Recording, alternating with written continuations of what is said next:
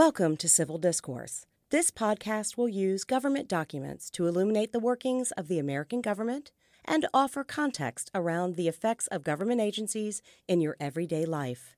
And now, your hosts, Nia Rogers, Public Affairs Librarian, and Dr. John Aughenbaugh, Political Science Professor. Hey, Augie. Good morning, Nia. How are you? I'm excellent. How are you? Uh, I, am fine. Um, in part, um, we are continuing our series, listeners, uh, where we are examining yet another federal government cabinet level department. And this is a department, okay, that me and I kind of sort of know perhaps a lot about.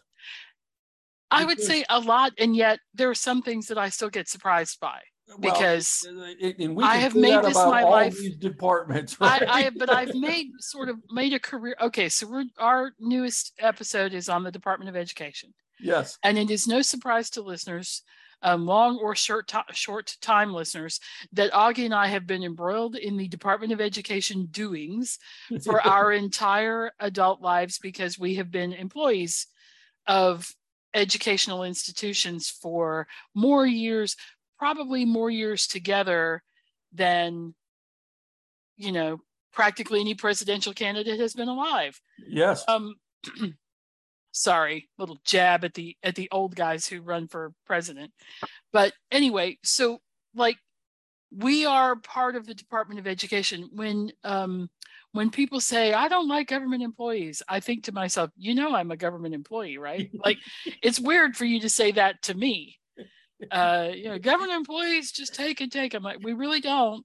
We really right. don't. Most of us are just in here in the trench trying to do the yeah, best we can. When I get into social situations, Nia, and I hear somebody say, you know, fat cat government employees, I'm like, you know, I don't make that much money, right? Yeah, like, or they they're like, you know, you can't fire government employees. I'm just like, you know, I'm a government employee, and I've actually been fired a number of times. okay, trust me, it can happen. It might be a little difficult, but it can happen. But we're going to talk about a department. Okay? And listeners, by the way, we should we should clarify what Augie means when he says he's been fired. He's been let go because of budgetary. Sorry, Augie, we can't afford to keep you. Yes, Not yes. we're firing you because you're a horrible professor or because you you know embezzled poli sci funds or, or none of or, that. Or you know, not. or I showed up for two months and didn't do a darn bit of work. No, right, right or you had torrid affairs with students, yeah. right? Yeah, like yeah, none of that has been the case. It's always been budgetary. Yeah. I, sorry, I just want to clarify in case people say, "What? Augie got fired? What did he get fired for?" He got fired because in higher education, if you are an adjunct or if you're a term faculty member, even though you get a year contract, what they can say at the end of the year contract is, "Can't afford you for next year. Sorry, bye," and that's the end of that. There's and that's why so many government employees pay attention to the budget process. Right.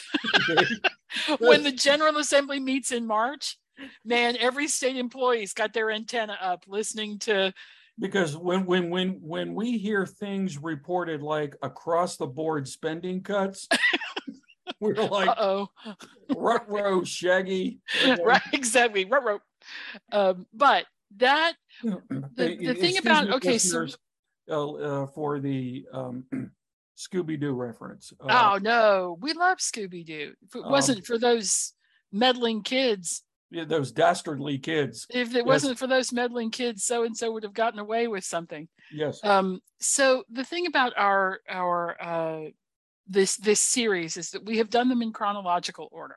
Yes. and so we are up to 1979 but that's actually not quite true in this particular instance, right? Because it's not like in 1979 we discovered that we shot we should be educating children in the United States. Yeah, of, all the departments, Nia, this one has probably had the long gestation period. Okay, because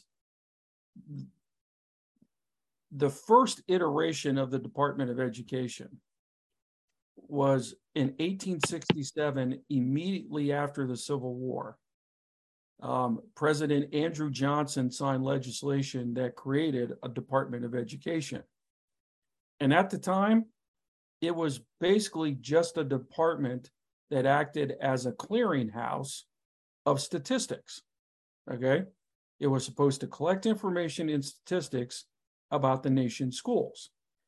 Because oh, so it didn't actually make policy or anything like that about the schools. It just sort of how many kids do we have in school and what grade levels and what what's going on in the states. Because remember or recall, Nia, public education was just beginning in the United States at this time.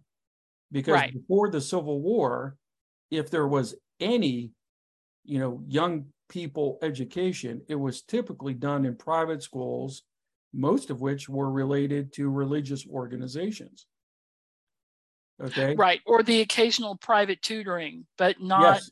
Yeah. You did not have a formal system run by government. And you certainly did not have a formal system where anybody other than the wealthy yes were going to have access to most of that yes and and what was eye-opening was this department lasted about a year because states pushed back and were concerned that the federal department of education would exercise too much control over local schools so one year and later, as we see later, that actually becomes the case. Yes, I mean, so they had reason to be concerned.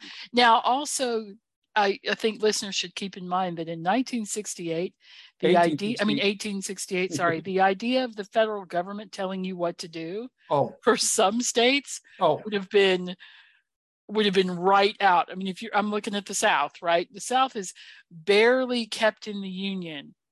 They're not going to accept administration from a federal agency. In terms of eras of federalism, this is smack dab in the middle of the era of dual federalism. And in dual federalism, the federal government was responsible for certain policy areas, states were responsible for others. And education was certainly not part of the domain of the federal government, Nia. Okay. Okay. Um, states really push back.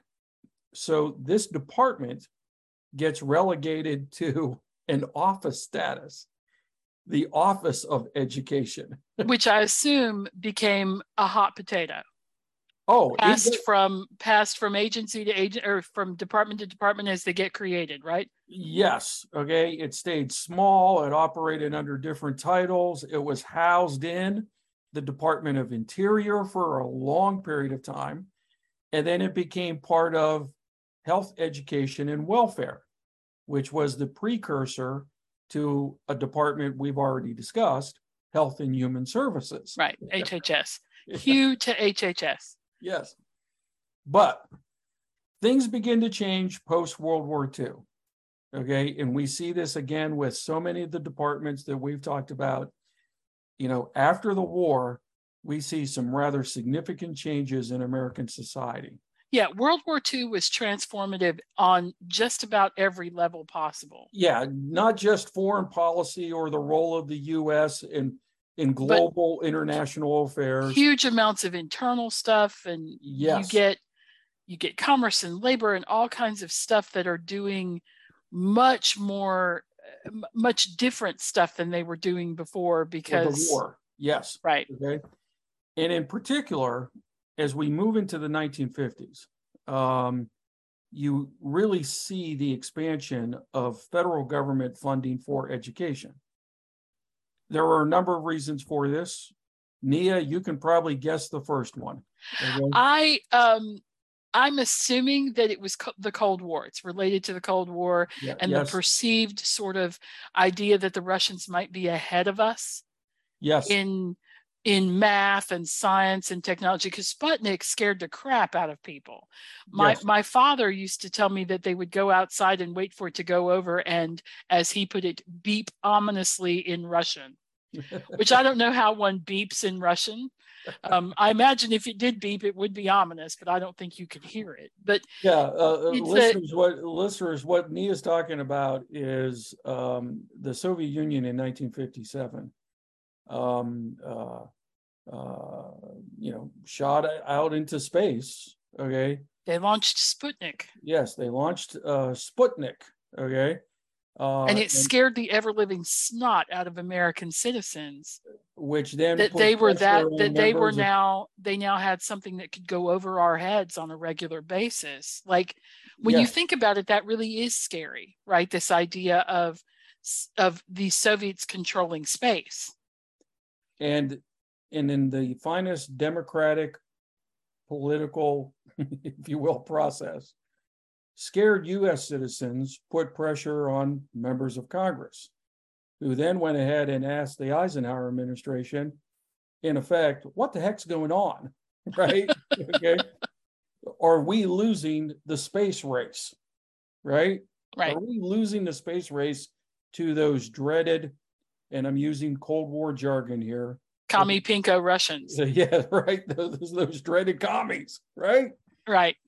So then you move into the 1960s, right? And we get a president, President Johnson, who has a, a, a, a fundamental plank of his war on poverty called for the creation of a number of programs to educate poor students at all levels. Because he had been a principal of a yes. very poor school in Texas. That's right. And a mm. lot of what he noticed was kids that were hungry, kids that were struggling, didn't do well in school and he wanted to try to fix the fundamental underpinnings of why they weren't doing well which was poverty That's if he could fix poverty then kids would be able to have breakfast and settle in and learn things which would have them yeah. do better in school i mean he he made logical connections there yeah i mean and this this becomes you know the the logic of uh, the head start program school lunches Okay. If kids are going to school hungry and they remain hungry, they're not learning. And if they right. don't learn, okay, they don't finish school. And if they right. They quit or they fall behind. And okay. Yeah. And if they don't finish school, then they don't graduate.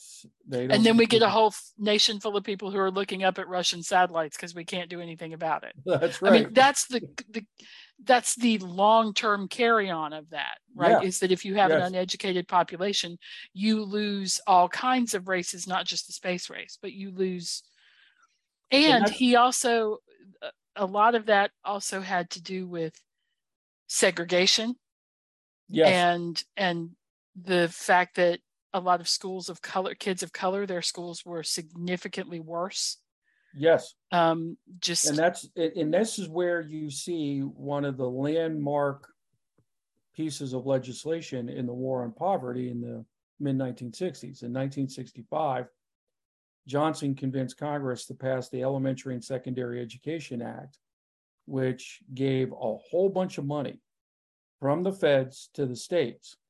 And it had explicit conditions on the receipt of that federal aid including the one you just mentioned.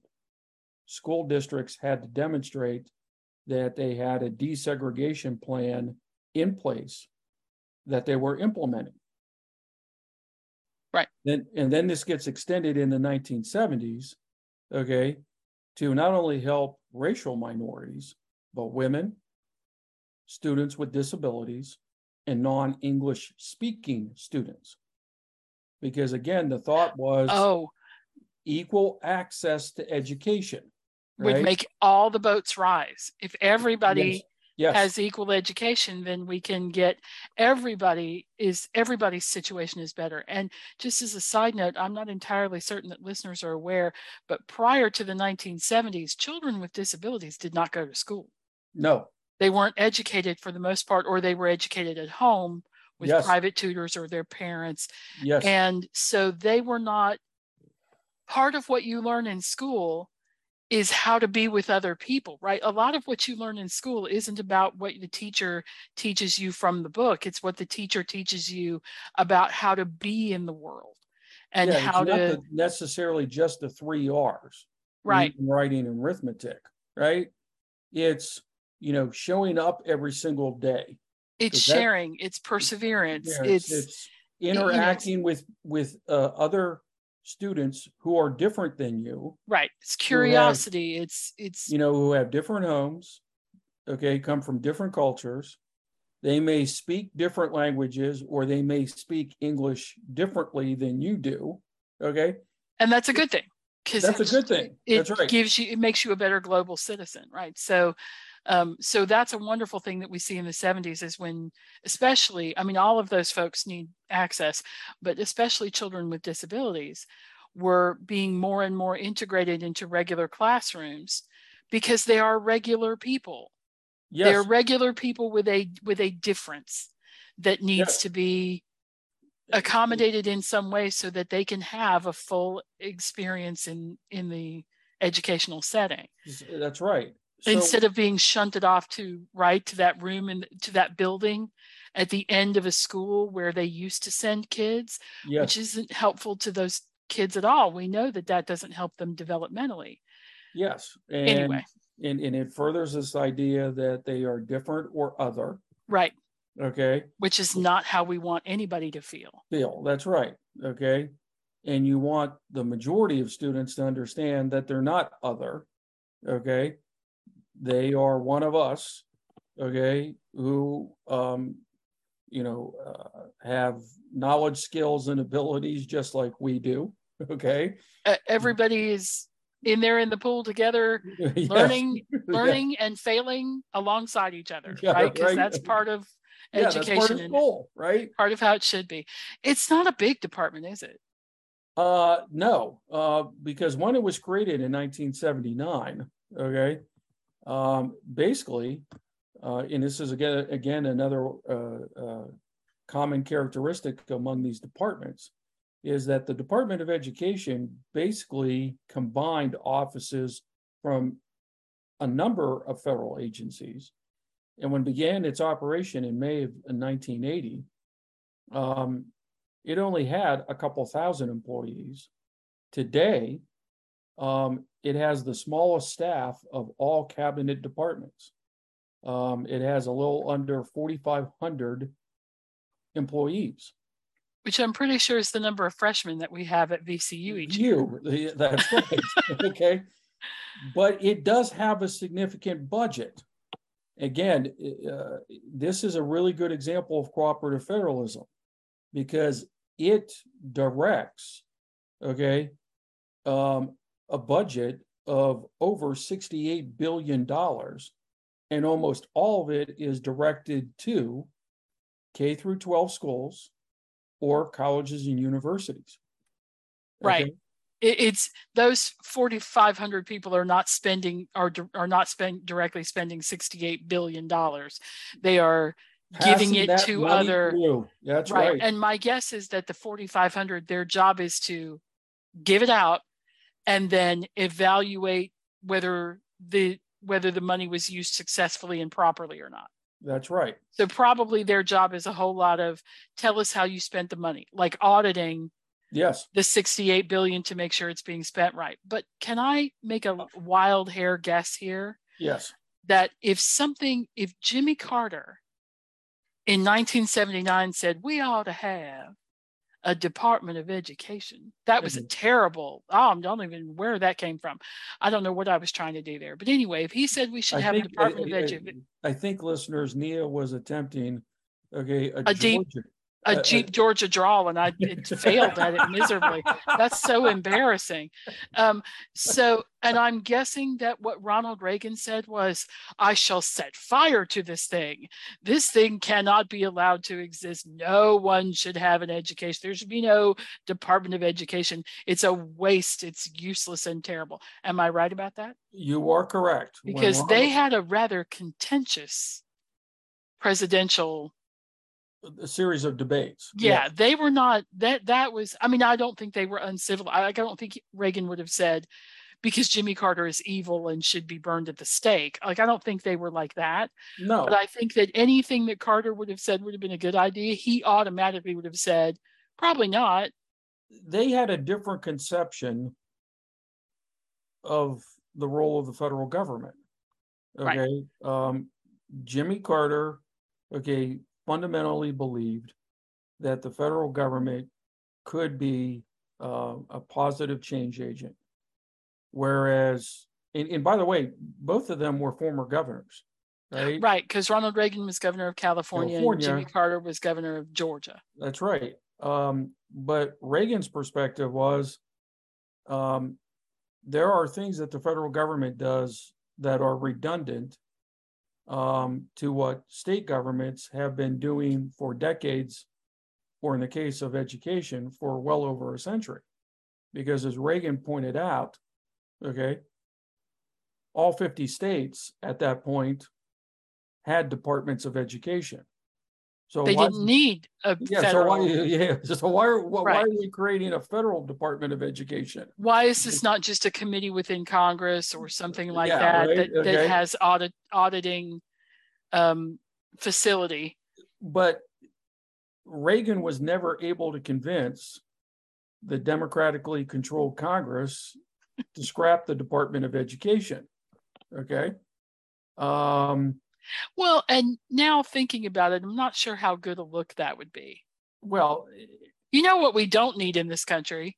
Education. You know what I mean? Like that's a- the Okay. implications there are not good. Although it wasn't just him that tried, right? There were other Republicans that were sort of Well, what, what was interesting was how quickly the Republican Party kind of sort of changed its tune as we get into the 1990s.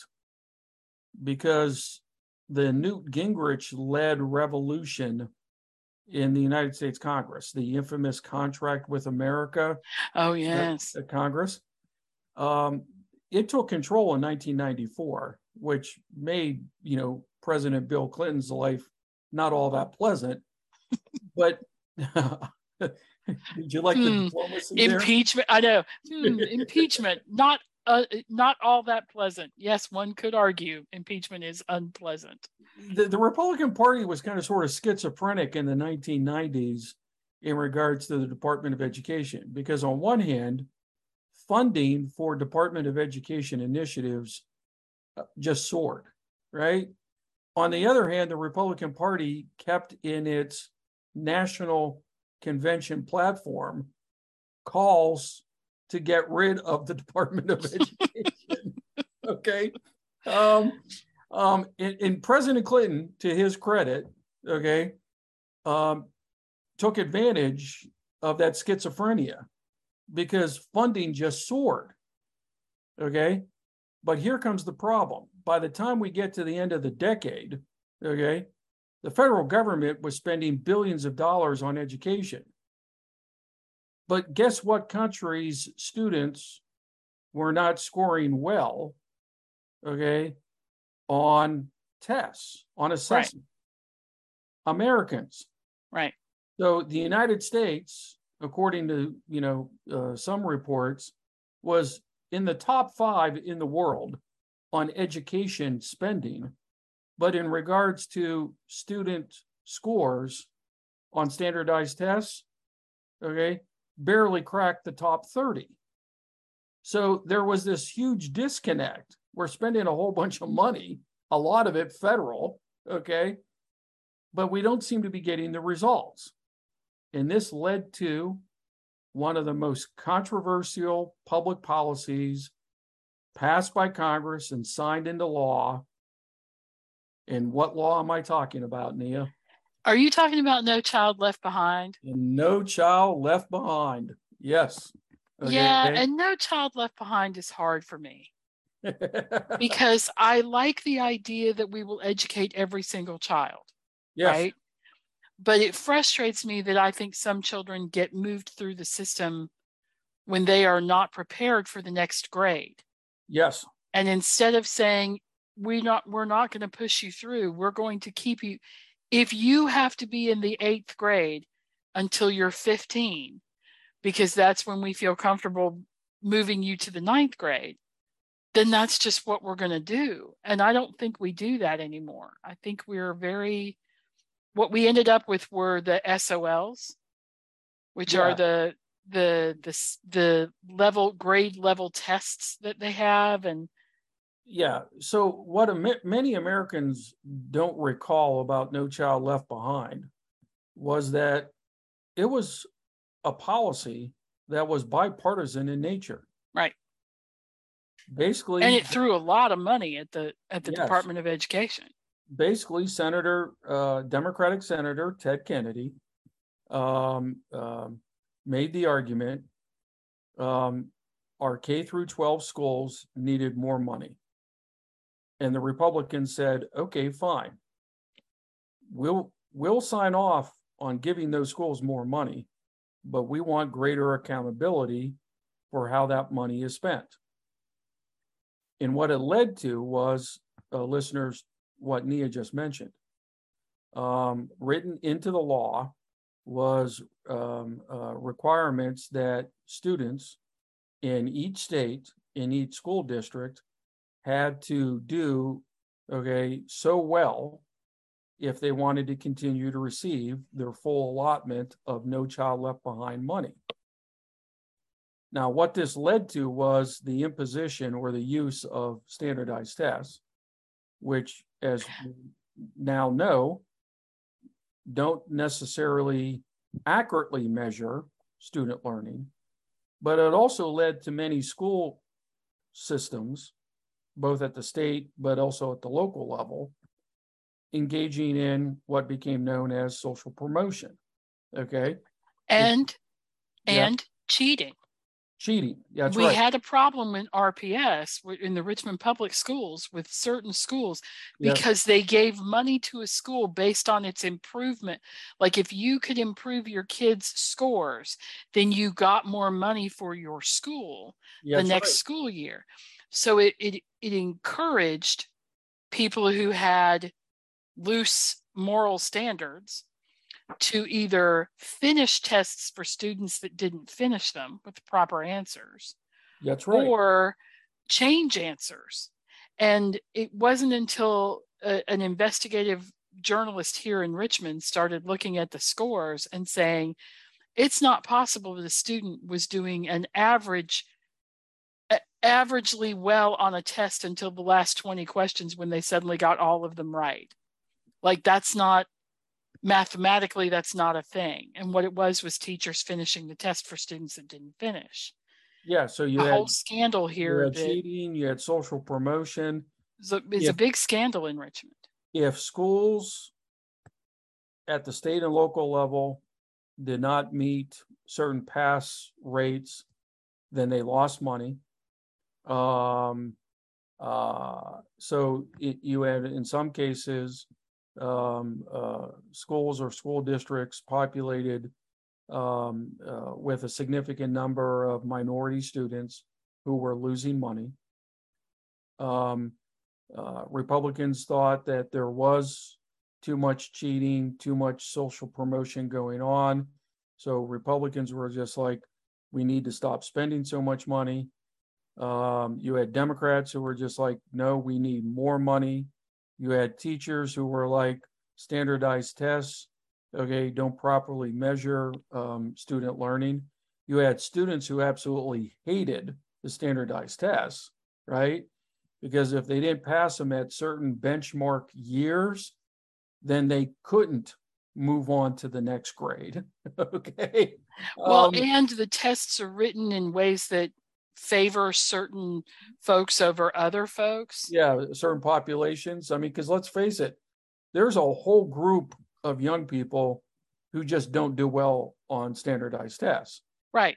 Okay. But if you sit them down in front of a teacher and do an oral and, test, okay, uh, they do extremely well. Right. There's that group, and there's also if the curriculum teaches to a certain kind of socioeconomic or class or racial group, then anybody who's not in that group is not going to do well on the test right? So there's there's all kinds of things that were sort of wrong with that. But i think that what's interesting about that controversy is that i suspect that it takes us to the next controversy yes. which is the the title 9 controversy that comes out of the Obama administration. Like the Department of Education seems to me like it is just sort of one one controversy to the next controversy to the next controversy. And that's because it's really hard to decide how to educate kids. There is no universal answer to that question. If yes. you ask two different parents, what do you want your kid to learn in school? You are going to get four or five different responses from those two parents because the more they think about it, the more they think, oh, and I want them to know this, and I don't want them to know that, right? Like, well, then you also have. And how do you universalize that across? Yeah, students, students learn differently, right? We know this, right? But when you're talking about large school districts or at the state level, large school systems, the task is very difficult because you want to go ahead and teach two or teach as many students as possible with the available resources. So the more you go ahead and differentiate on individual students, the less cost effective it becomes, right? right? You know, it's kind of sort of like the assembly line, right? The reason why assembly lines worked was they were cranking out, okay, Ford Mustangs that all looked the same. right. Right. right. My job is to screw in this widget on 4,000 machines as they come through. Yeah. Okay. And kids just aren't widgets. They're all, I mean, yeah, they're the great thing about them is they're all different little people yeah, who need to be. That's right. Okay. You know, you can have 10 kids in your family and you've got 10 very different personalities because kids are. Kids are different, right? Yeah. And they learn differently, right? So but then the, we get. Get the Obama administration um, Okay, so for listeners, if you don't know, in 1972, um, uh, uh, the United States Congress passed educational amendments to the 1964 Civil Rights Act. And part of those amendments in 1972, um, and it's the part of the code, Title IX of the code, okay, um, reads No person in the United States shall, on the basis of sex, be excluded from participation in, be denied the benefits of, or be subjected to discrimination under any educational program or activity receiving federal financial assistance. It's and, 27 words. And in those magical 27 words, the uh, as far as i'm aware the intent of congress in 1972 was to basically say girls' sports are just as important as boys' sports. Yes. Girls should like like because at that point a huge number of schools didn't have girls sports they had the boys basketball team they had the football team they had the boys soccer team they had the boys baseball team yes and girls were cheerleaders yes. girls didn't they might have been flag they might have been in the marching band but they weren't yes they weren't in, on the field. And so part of that was girls should play sports. Girls should have equal support financially from an institution to play sports. So if you have a football team, you also need to have a lacrosse team for girls, or you need to have if a softball team, if you have a baseball team, right, whatever it is, girls basketball, so that girls can be active in in those activities because those activities are perceived as team building and leadership building and learning how to deal with loss, learning how to deal with public embarrassment and humiliation potentially, yep. right? Like all those things. That's the intent of that, I think, right? Is that where? Well, it, th- that was the intent of the sponsor of Title IX, uh, Senator uh, uh, Birch Bayh from Indiana. And that's how the law was implemented by various presidential administrations from Gerald Ford, okay, the whole, or excuse me, first Richard Nixon through Bush 43. But the Obama administration, okay, um, shall we say, reoriented the implementation strategy. They had a different reading of that. Yes, they did. Um, the Obama administration in 2011 issued what has now become rather infamous, okay, for its beginning. Dear colleague, and it basically oh the dear colleague letter. It's the dear colleague letter okay? And they basically went ahead and said that institutions of higher education had to, quote, to take immediate and effective steps to end sexual harassment and sexual violence on their campuses. Okay. Um, Which is not a disagreeable thing.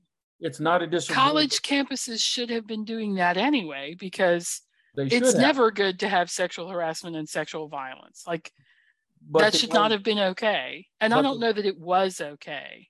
But the complaint was many colleges, universities were brushing those incidents under the table because or to the side, right? Because they didn't want the negative publicity attached to their quote unquote brand, right? Right. Okay. We can't go ahead and tell, okay, parents of high school seniors, send your kids to college, okay, because this it will be a crime and violence free environment. If it wasn't. If it wasn't. But the Obama administration went ahead and said if colleges and universities did not comply, they could possibly lose all federal government education monies, including financial aid for their students. Yike. That's a lot of money. That is a huge amount of money, a huge amount of money. Okay.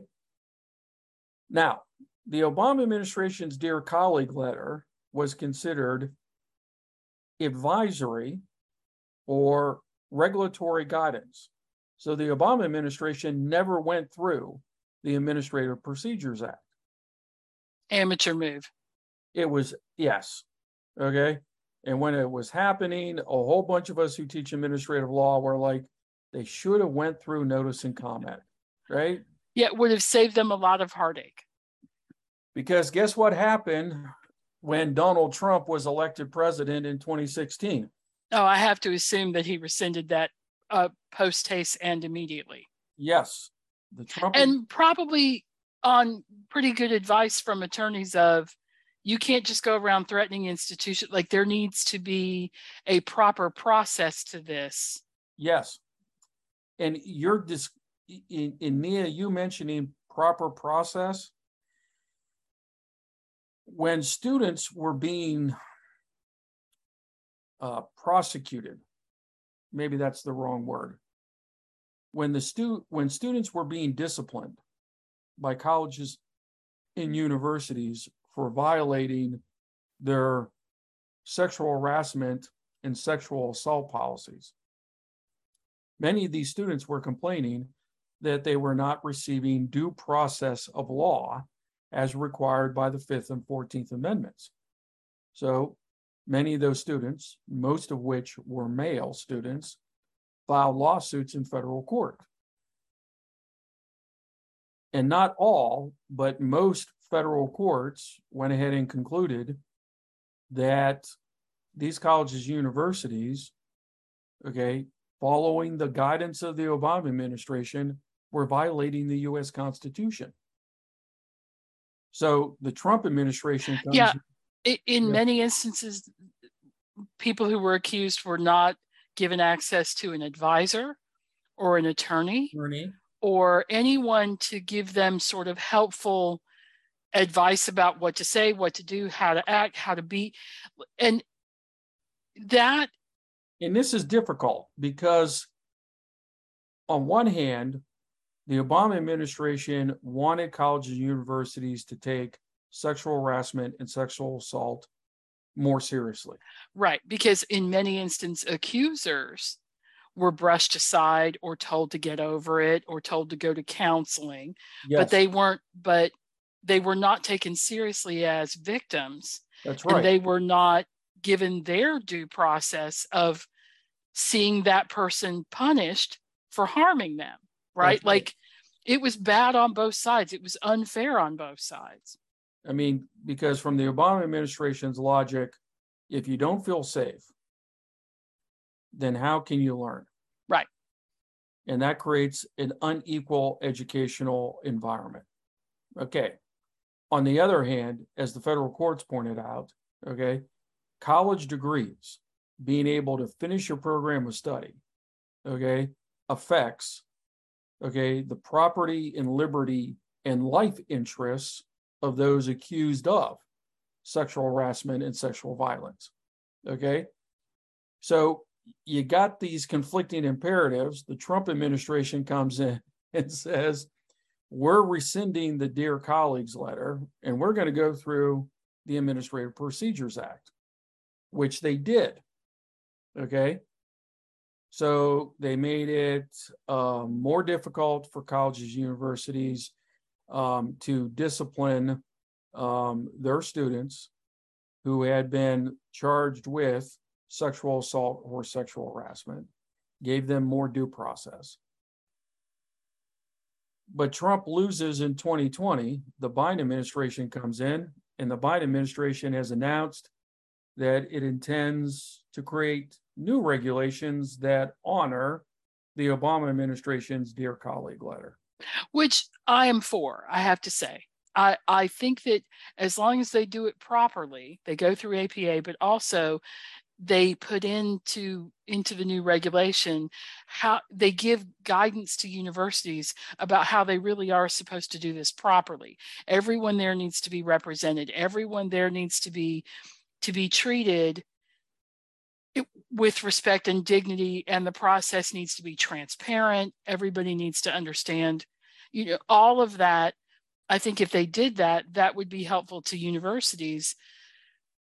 It, it, it's and it would be helpful to victims and accused. Um, because if we don't have that fundamental you and i have a fundamental belief that the court system while flawed in the united states is still a heck of a lot better than a lot of other court systems because there are rules that govern the process how you do yes. right the process yeah. yeah how you do it right because how you do it is in many instances just as important as what is done. Exactly. Okay? It needs to be a predictable, understandable process so that everyone knows how to act in within the process, That's what right. their expectations should be. And, and, and, and you just and said, when it's just arbitrary from an institution, at this institution we assume this or at this institution we assume that it yes. means there's no that it's that expectation neo right? Okay i mean in in in you see this you know in criminal trials um, and that's one of the you know the importances of attorneys right is they can go ahead and explain the process. Um, but it's also you know for victims you know what is your expectation if you do go ahead and report okay an incident of sexual harassment or sexual violence.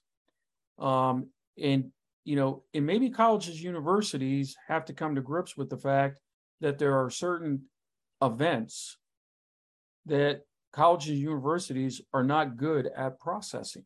Right. That what they need to do is say, okay, we're going to get, we're going to, we're going to make sure that both of you have access to attorneys and we're going to help you through the process of reporting this to the police and having it prosecuted as an actual, you know, like having it prosecuted in a court of law. I shouldn't say as an actual crime because it's an actual crime no matter what whether it's prosecuted or not.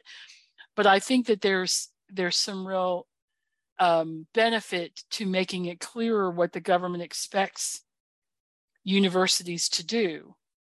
And I think you're right that that would make the process protective for everyone.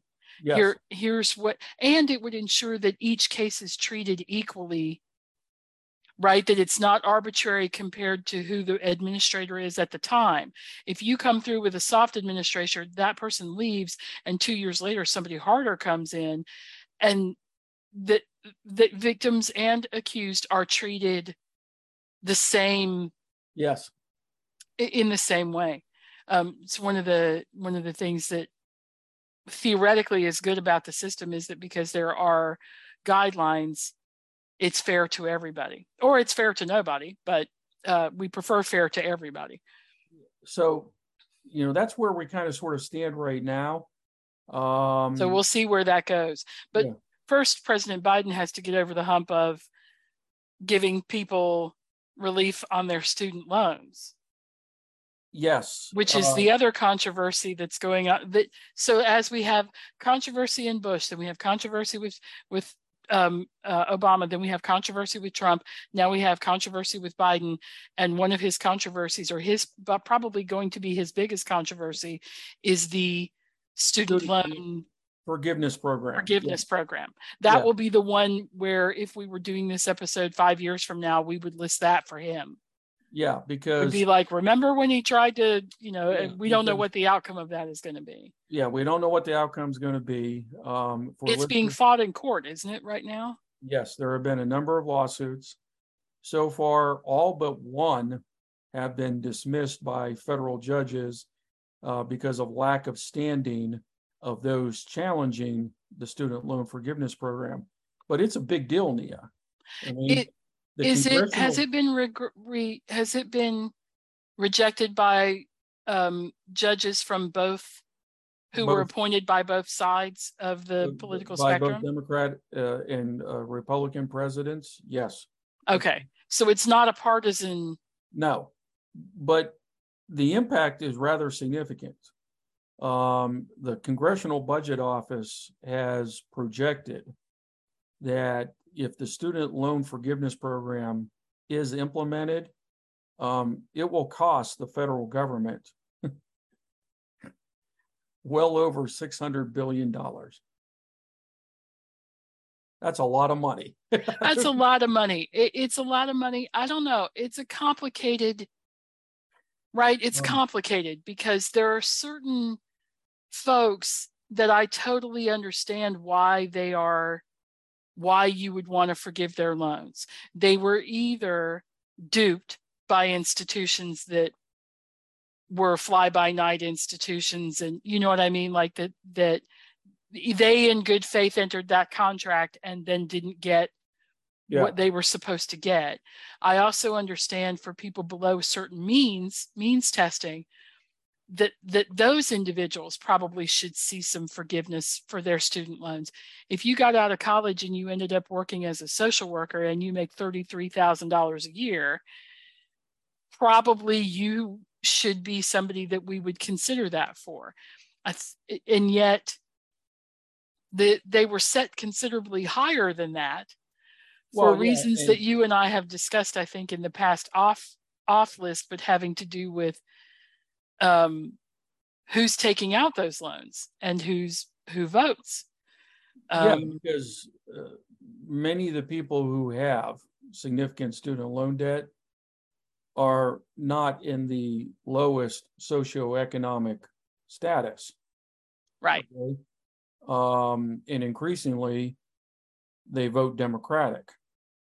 So, for many commentators, it looked like the Biden administration was buying votes before the midterm elections um, in fall of 2022. Even if that was the case, the the the legal issue is did the president have the authority right. in law to do this? Uh, because as even supporters of the loan forgiveness program have pointed out, it would have been far better constitutionally and legally if the Biden administration had gotten the United States Congress to approve the loan forgiveness program. Because according to the US Constitution, all spending bills should originate with the House of Representatives. And one could argue that forgiveness is spending. Well, like I said, I mean, when the Congressional Budget Office goes ahead and predicts that it has the potential of costing the federal government okay, over $600 billion, yeah, that's a spend. You know, that's the government spending taxpayer dollars to forgive student loans. Right. And and there's arguments about how much because CBO also like they came out with that and then the Biden administration in answer to one of the lawsuits changed the eligibility of certain groups they can't get it that they they originally well, thought they might. said you're you don't have to. Right. Well you're, but they also changed the uh, consolidation loan date. If you hadn't done it before a certain date then you couldn't qualify and right there's all these other things because um, because that's what happens in politics. It's messy there in the middle and we can't predict where that's going to go because we're in the messy part we're well, not in the clear changes that the Biden administration has made to the loan forgiveness program after it announced it. Right. it's part of the reason why it's being challenged in court. Because if you go through notice and comment rulemaking, you, you don't have that problem. Yeah, you have to officially say this is the regulation. Okay. Now react to it. Now react to instead it. Instead of instead of this this executive order is a moving target. Yes. And again, if one of the purposes of law is is is to establish behavioral norms and predictability, okay, you're, and you're this always, failed. okay, yeah, right. Okay, you know, I. The only thing predictable about this is that it caused a furor. Okay. That yeah. was the only predictable aspect of this. Nobody even knows whether it, if it does apply, who it's going to apply to exactly, and whether those people are going to have to apply or not apply. And then if it does apply, does it apply to the principal or does it apply to the principal plus the interest? Like there's all these questions, and they're like, yeah, we'll answer that at some point. Like, no, no, you should probably have the answers to that now, right? Like listeners, if you if we actually have video for these podcast recordings, you would see me with a very tortured face right now because Nia's heard me say this uh, off recording a number of times. Okay. I would just like to have a presidential administration. Okay.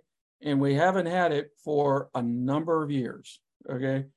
And I'm not talking about just Biden or Trump administrations. Okay. You could probably go back as far as Bush 43 or maybe Clinton. I would just like a presidential administration that goes ahead and says, okay, we're going to do this correctly, right? Right. We're going to do it with public notice and comment. Okay. We're just not going to go ahead and make stuff up and then basically say to a bunch of people, if you got a problem with this, challenge it in court. Yeah, the most uh, uh, probably, uh, I think Augie and I would agree that the most egregious thing, and we're getting away from the Department of Education, so we'll, we'll have to get back to that. But the most egregious thing that presidents do these days is pull out their pen and sign executive orders. Yeah, they, gotta, like, you, they just need to stop doing that, and Congress needs to stop allowing it. Yes, because every time Congress rolls over and says, "Well, okay," then you know that's a, a concession of their power which is a concession for, away from the people and to the executive and that is a terrible idea. In bringing this back to the department of education we've seen this twice okay in in roughly the last 11 years right? Yeah it just has to stop. Just, just stop it right? Just you know this yeah. this no you hear way. Augie's frustration when he's going, ah, ah. you know, yeah. this this is no way to go ahead and, and run a country. well, or, or manage a department of education or a department of anything. Okay, like it Just, it shouldn't have to be like this. Yes, but speaking of the Department of Education, we always and like, the people who manage them, we we do we we usually end with sort of notable secretaries. And, and so, there have been a bunch of them in the short history of the Department of Education. Yeah, remember this thing is 32 years old. Okay. So the first one, okay, I mean, President Carter starts off, okay, very noteworthy. Shirley Hofstetter, okay, Stedler, excuse me. Um, uh, uh, she was the first female, okay. Reagan, okay, again, remember the Reagan administration wanted to get rid of the Department of Education. He, but his, his second one, okay, because as we've noted before, Reagan had no secretaries that lasted the entire. No, uh, I mean, no. Okay. Yeah, there's only so long you could work for President Reagan. Well, he gave them a lot of responsibility, and not surprisingly, okay, after a while you get burned out. right? right. Okay. He picked William Bennett, okay, um, who was very critical of the nation's public school system. Why do I know the name William Bennett? Because later on in the Bush 41 administration, he was the country's drug czar. oh, he was on the war the war on drugs. Okay. Yes. Yes. The continuing and ever failing war on drugs. Okay. Okay. Interestingly enough, Reagan also had a first in our country's history. The first Hispanic to serve in any president's uh, cabinet, uh, Lauro uh. Okay. That makes sense actually for Reagan because out of California, he would have worked with a, a large number of Hispanic slash Latinx yes. folk. Yes. Okay. Um, Bush 41 uh, also had um, a well known politician, somebody near and dear to uh, me and Nia's heart. And um, who has the most marvelous name? Lamar. Lamar, Lamar Alexander. Alexander. He was uh, the former governor of Tennessee. If that doesn't sound like a guy from Tennessee, what's his name? Lamar Alexander. Yeah. Okay. I mean, that's just anyway. He, and, and afterwards, he became senator from the right. state of Tennessee. Okay. Yeah, which isn't usually a thing that governors can do. They don't usually pull that off. Tim Kaine pulled it off here in Virginia. So did Mark Warner. And Mark Warner, but yeah. it's not a common no, not okay. a common thing. Um, Rod Page uh, was Bush 43's education secretary. He was the first African American in that position. And then our last one. And, she, and by far the most controversial. She is a conversation starter. Okay? Oh my gosh, she's a lightning rod. Yes. She's a giant lightning rod, bless her yes, heart. Right. And not surprisingly, she was picked by President Trump. Right. Betsy DeVos, right? Um, um, and, and, and, and as Nia well knows, at one point in time, okay, I was uh, actually um, um, invited uh, to apply for a position working in the Department of Education for Secretary DeVos. yep. Ah. yes. I'm glad we kept you. well, oh, ain't that sweet? and then the current is uh, Miguel Cardona, right? Yes, yes. Okay, he's the current. Yeah, well, he's been getting a lot of FaceTime because he's the one who has to go in front of the press and, talk and, about the loan loan forgiveness program. yeah you know i have to say before we before we wrap up i just want to say something about the controversies and the and the secretaries. So there's been a there's been a controversy for every secretary right? All of them have had something they had to deal with because shirley hufstedler i'm sure had to defend the very creation yes. Right? So like from the beginning that has not been a fun job. No, no. But you just know that that you know, so I don't know. Somebody puts their feet out of bed in the morning, they get up, they they turn on they they lift up their phone, they look at it, and the first thing they see is something that they're gonna have to answer for with the press. Yes. And they think, yeah, crap. And they turn around and they stare at the bed and they think, I could just get back in bed and go back to sleep, right? like, I and then they then they go and they get dressed and have breakfast and go to work and do whatever it is they do, right?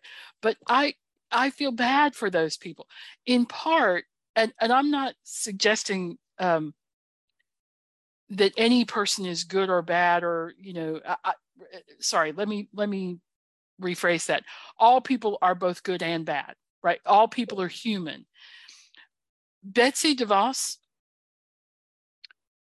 had the, I think, misfortune to work for Donald Trump. I think she probably intended well when she took that position because I think most people intend well when they take a, a government position. And and they have to work for people who are in his particular case, but also we're seeing with President Biden, somewhat changeable in their day to day right? Like when they get a little bit of pushback, they move in a different direction pretty quickly. And now the secretaries are going, ah, and they're trying to follow along and and keep up, right? So th- I feel bad for those people that they have to do that.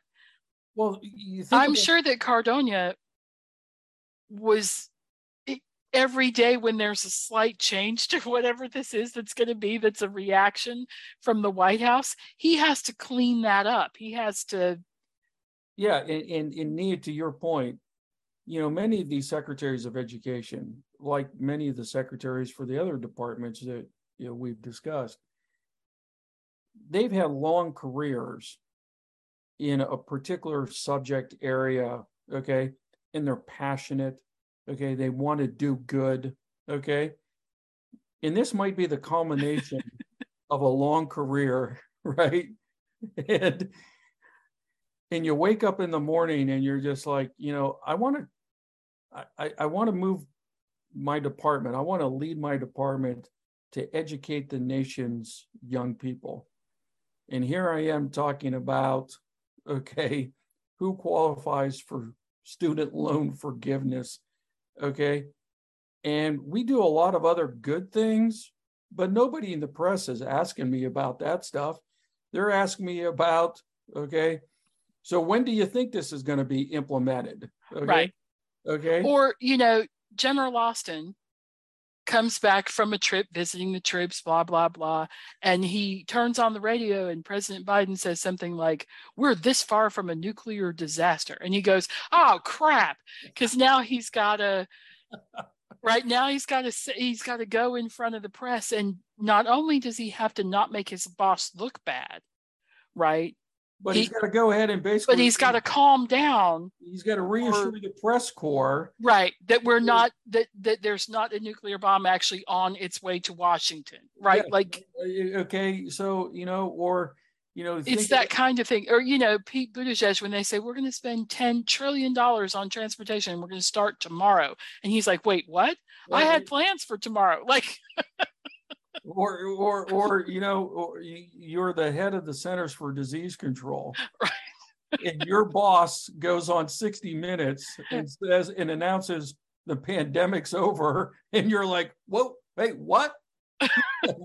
Or alternatively you're the head of the cdc and your boss goes on tv and says it's nothing to worry about which is what Donald Trump did, right? Like, I, I'm sure that some of these people are like, I don't want to work for any of these people anymore because this is, this, you know, it's just a, it's just such a hard, I would imagine, such a hard, this is because you know that the White House, where, uh, because presidents get in front of the press and they say stuff. Yes. They just say stuff. And then you're like, oh, Mr. President, could we not say anything today? Which doesn't work. You can't, you know, these are people who love the limelight. So anyway, yes. um, bless their hearts. We we love all our secretaries. Yes. Because uh, they're trying to do the good work. Yes. So thank you, Augie. Well, thank you, Nia. Enjoyed the conversation. Um, and uh, we'll be back next time with our next in the series. Yes.